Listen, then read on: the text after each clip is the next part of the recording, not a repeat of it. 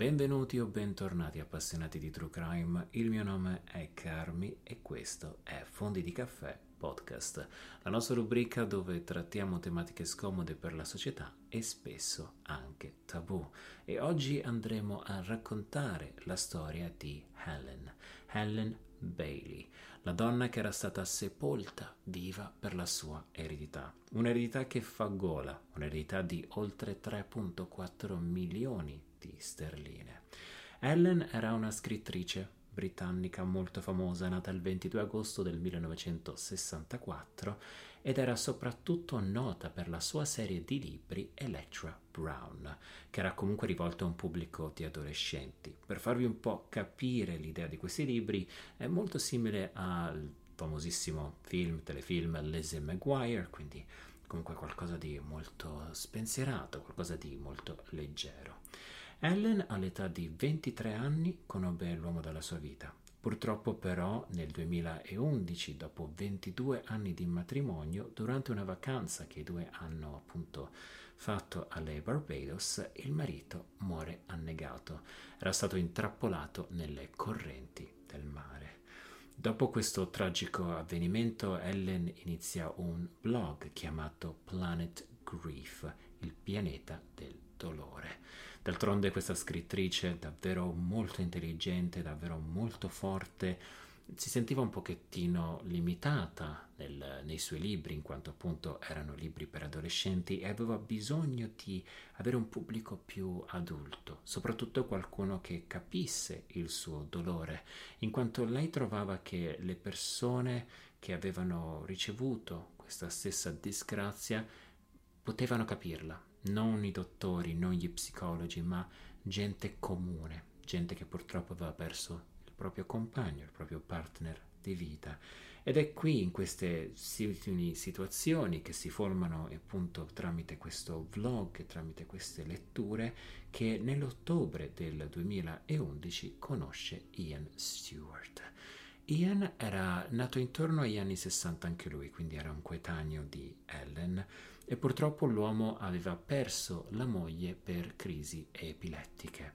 D'altronde questo è quello che Ian aveva raccontato e chi era Ellen per dubitare tutto ciò. I due iniziano un'amicizia, un'amicizia molto forte che da lì a poco diventa amore.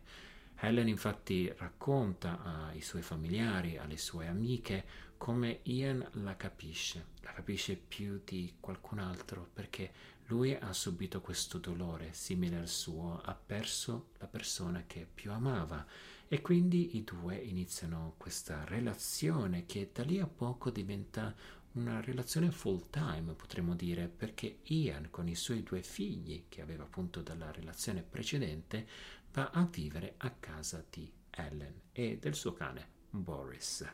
Questa casa però vorrei precisare che non è una comune casa, è più che altro un piccolo castello, in quanto credo ci siano più di 20-30 stanze, è enorme. Se cercate online Helen Bailey, scrittrice casa, potete assolutamente notare le dimensioni.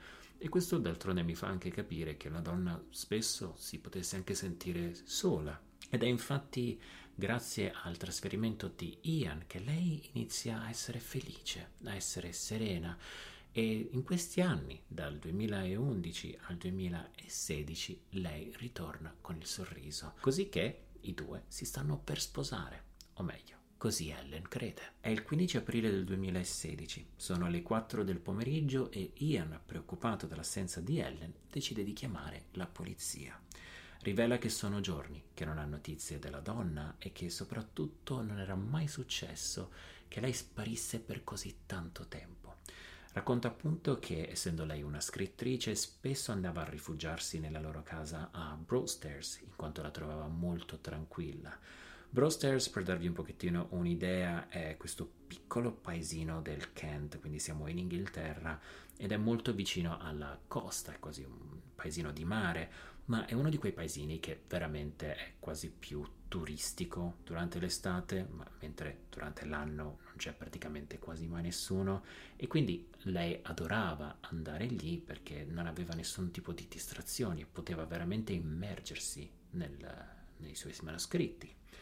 Lui racconta come era da un bel po' di tempo che non si sentivano, che erano passati dei giorni, aveva anche contattato i vicini di casa che appunto erano a Broadstairs, ma avevano detto che non avevano visto Ellen per niente, mai vista questa signora tornare a casa. In più il suo telefono era spento e andava subito in segreteria telefonica.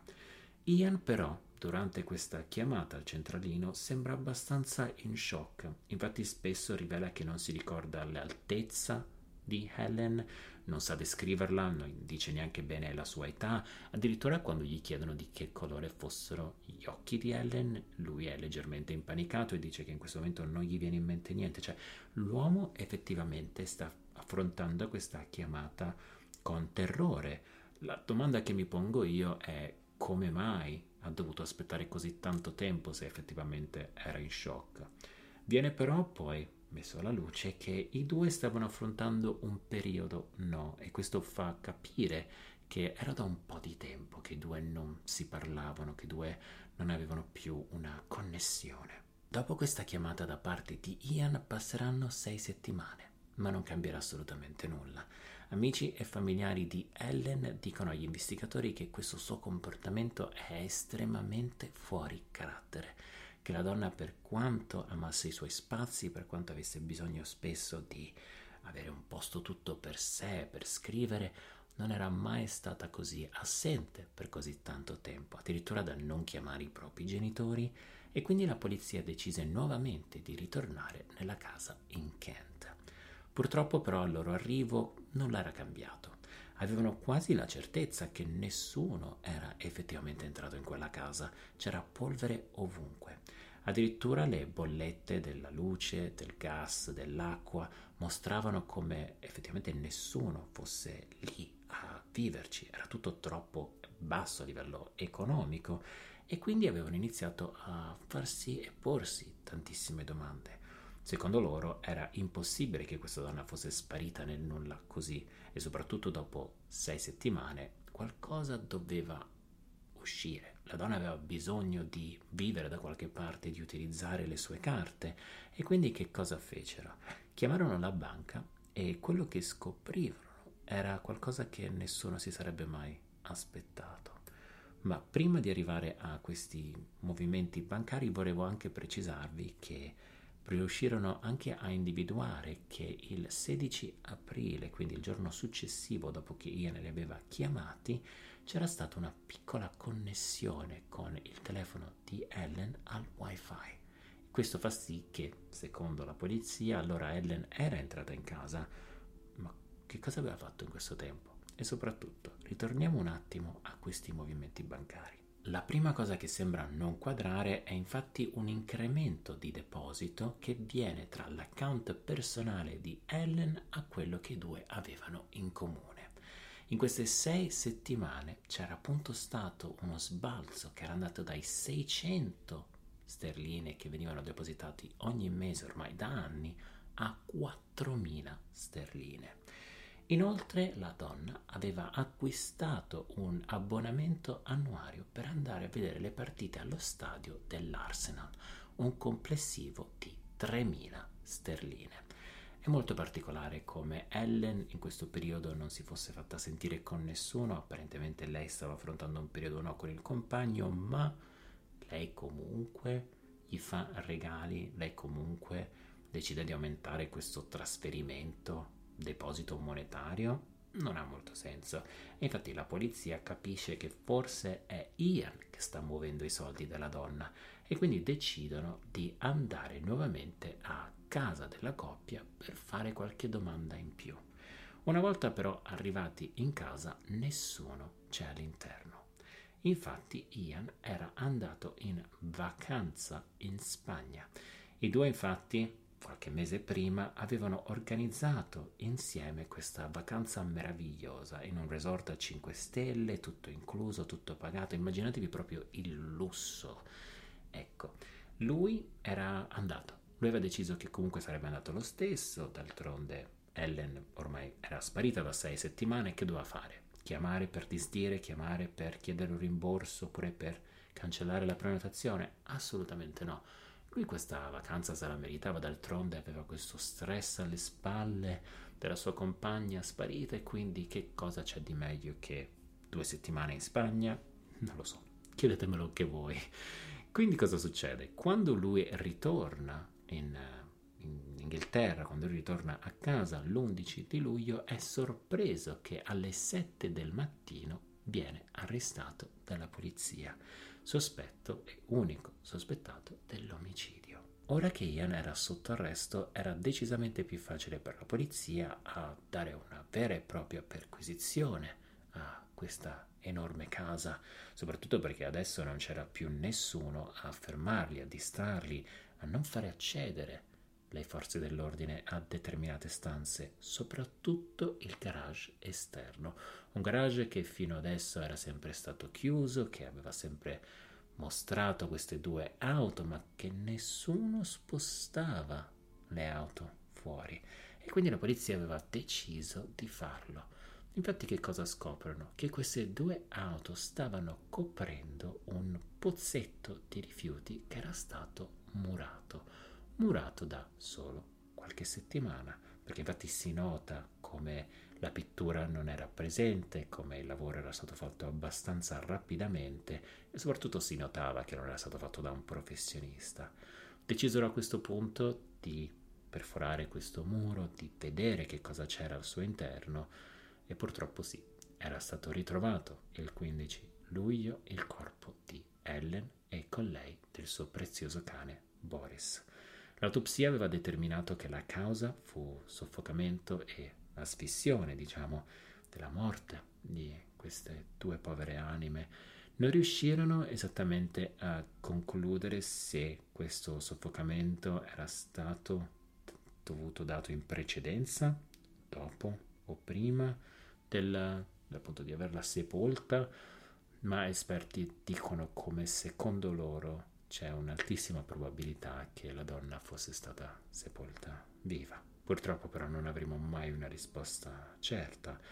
Ma perché? Perché Ian ha fatto tutto ciò e soprattutto da quanto tempo ci stava pensando? Dopo una breve ma intensa ricerca, la polizia scoprì che Ian stava orchestrando queste sue azioni ormai da tempo.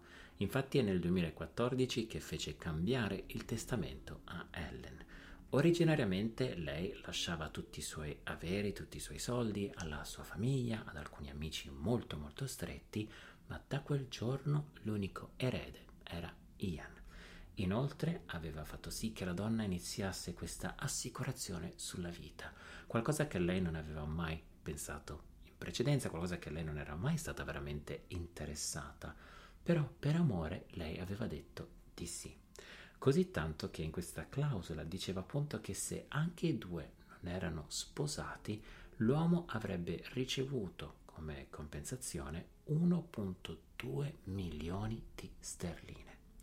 Fu infine riportato che già nel febbraio del 2016, quindi qualche mese prima della scomparsa della donna, l'uomo avesse iniziato a somministrare dei sedativi e dei sonniferi perché infatti lei continuava a sentirsi stanca.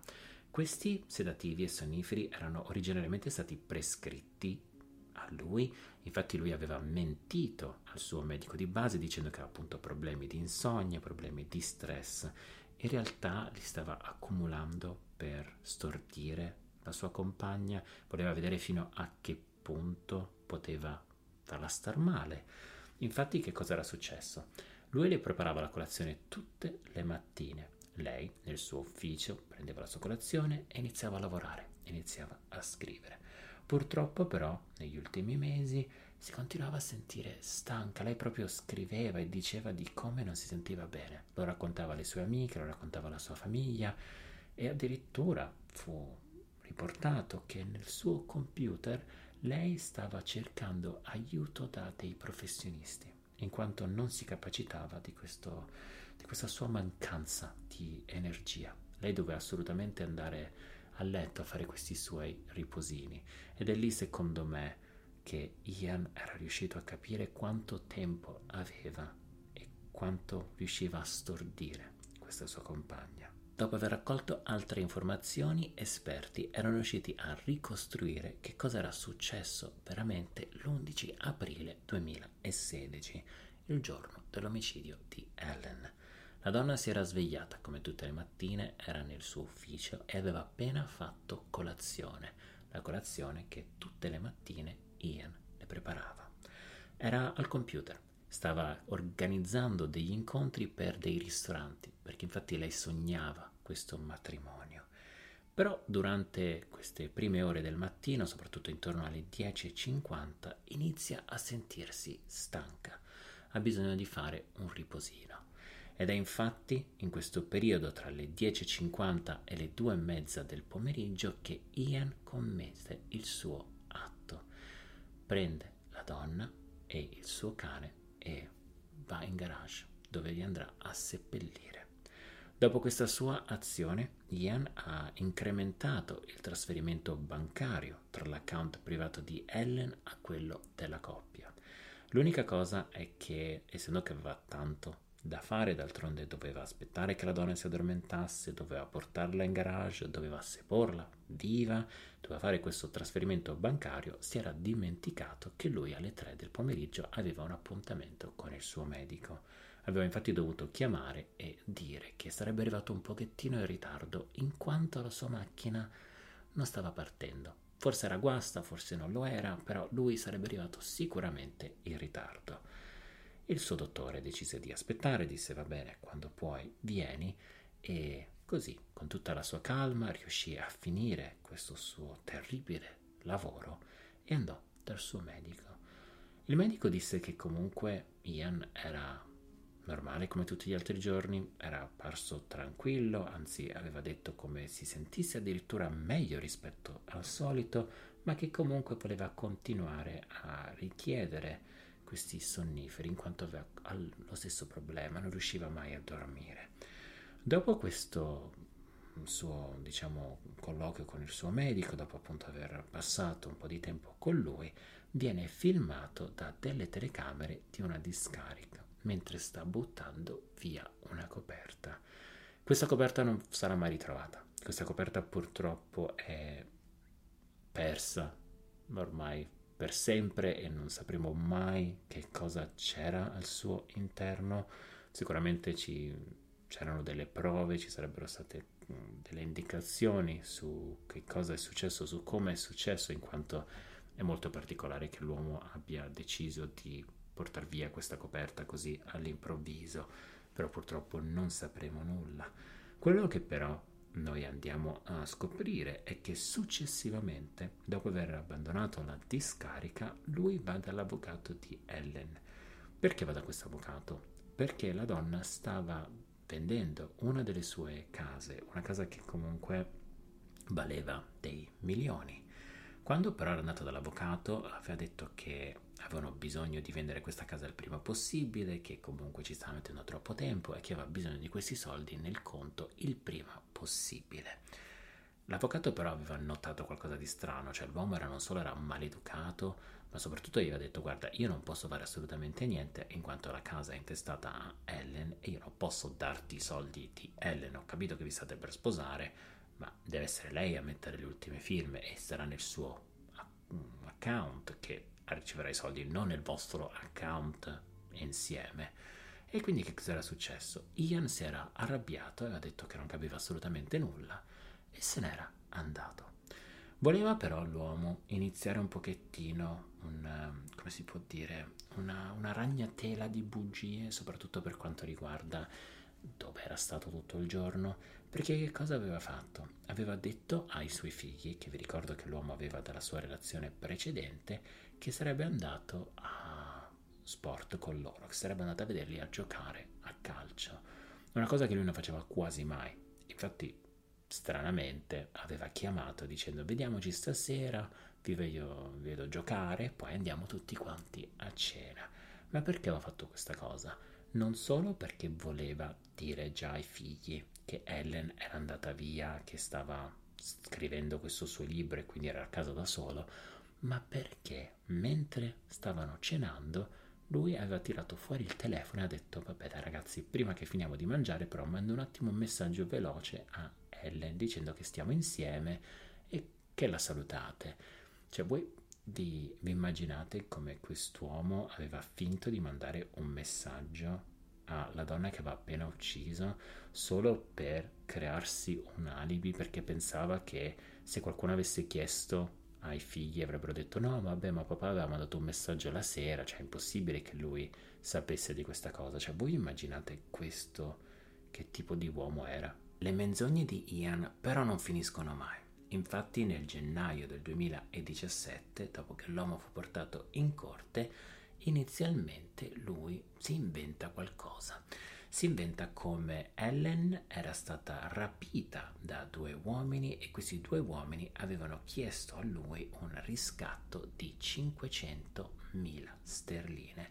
Ed ecco perché lui era andato dall'avvocato a chiedere di vendere questa casa ed ecco perché lui era nervoso e scorbutico perché d'altronde lui aveva bisogno di questi soldi veloci veloci ma gli erano stati eh, rifiutati, non poteva far nulla senza che uh, Ellen fosse presente, senza le sue firme, ed ecco perché lui aveva deciso di iniziare a spostare dei soldi dall'acconto della donna a quello di coppia, quindi da, come vi ricordo, dalle 600 sterline alle 4000, perché voi immaginatevi che lui aveva detto che questo spostamento monetario era per il riscatto, cioè seppure fosse stato per il riscatto, adesso questi vogliono 500 mila sterline, tu te ne prendi 4.000 al mese, cioè tra quanti decenni andiamo a dare questo riscatto? Assolutamente non ha senso.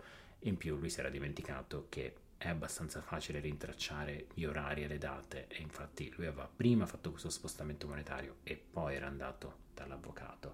Però il giudice aveva un pochettino non lo so, voleva capire fino a che punto l'uomo si sarebbe spinto in queste sue menzogne e infatti chiese appunto a Ian di descrivere questi due uomini. Secondo me Ian non voleva dimenticarsi queste descrizioni per paura di appunto dimenticare queste sue menzogne e infatti era stato così preciso in, nel descrivere questi due soggetti che uno era diventato il vicino di casa e l'altro invece era un suo vecchio amico perché effettivamente dopo queste descrizioni combaciavano alla perfezione che ancora una volta come quest'uomo si stava inventando le cose lui non se le è mai inventate nessuno.